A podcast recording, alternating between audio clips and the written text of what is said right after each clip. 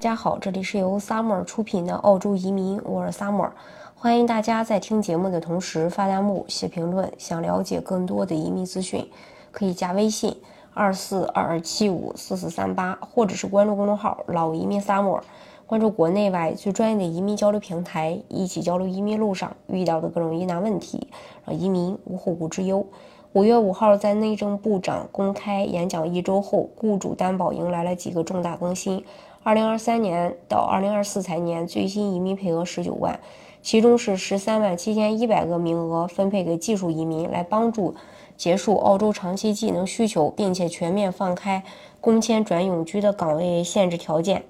工作满两年以后就可以直接转移民身份，重大利好的新政执行给雇主担保带来了高光时刻。所以，喜欢澳洲移民的小伙伴一定要抓住这次久违的好机会。本次新政也豁免了不少雇主担保的限制，对于新财年，呃，担保移民的申请人尤为利好，全部岗位列表都可以移民。新财年雇主担保的，呃，一个利利好消息就是四八二转永居不再受这个职业清单的限制。新政下，短期列表也有资格拿永居。要知道，目前雇主担保的要求只有职业在。长期清单上才有资格申请永居，而长期清单又一直，呃，被会计、IT、工程、护理等移民专业占领，让其他行业受到限制。预计年底开始实施取消职业清单的要求，所有四八二签证申请人都可以获得 PR 通道，拿到澳洲绿卡。还有加快工签转移民身份的时间，嗯，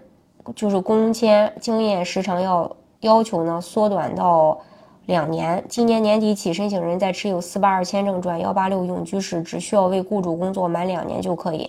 这比目前四八二转幺八六要求的工作，呃，要求的三年工作经验整整缩短了一年的时间，所以也是一个好消息。还有就是取消了雇主担保提名次数的限制，预计二零二三年底开始将移除四八二雇主担保提名次数的限制。换而言之，新财年即将移除四八二签证境内延期的限制。原本原本人均只有呃二到四次续签的资格，直接不受限制。这对想在澳洲持续工作、目前不着急转绿卡的申请人来说，就是个好消息。解除这个短表四八二签证，呃，短表四八二签证境内延期的限制，可以持续在澳洲工作。不过，本次官宣，内政部也带来了一个。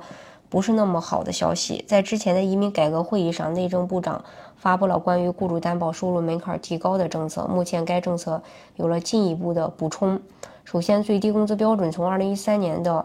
呃五万三千九百澳元提高至七万元，在二零二三年七月一日立刻生效。在二零二三年七月一日当天或之后递交的提名申请都需要满足最新的收入要求。还有，在二零二三年七月一日前递交的申请不受影响，这将直接影响到雇主担保签证的申请人。不过，值得庆幸的是，新政对二零二三年七月一日前递交的申请不受收入门槛提高的影响。此次雇主担保。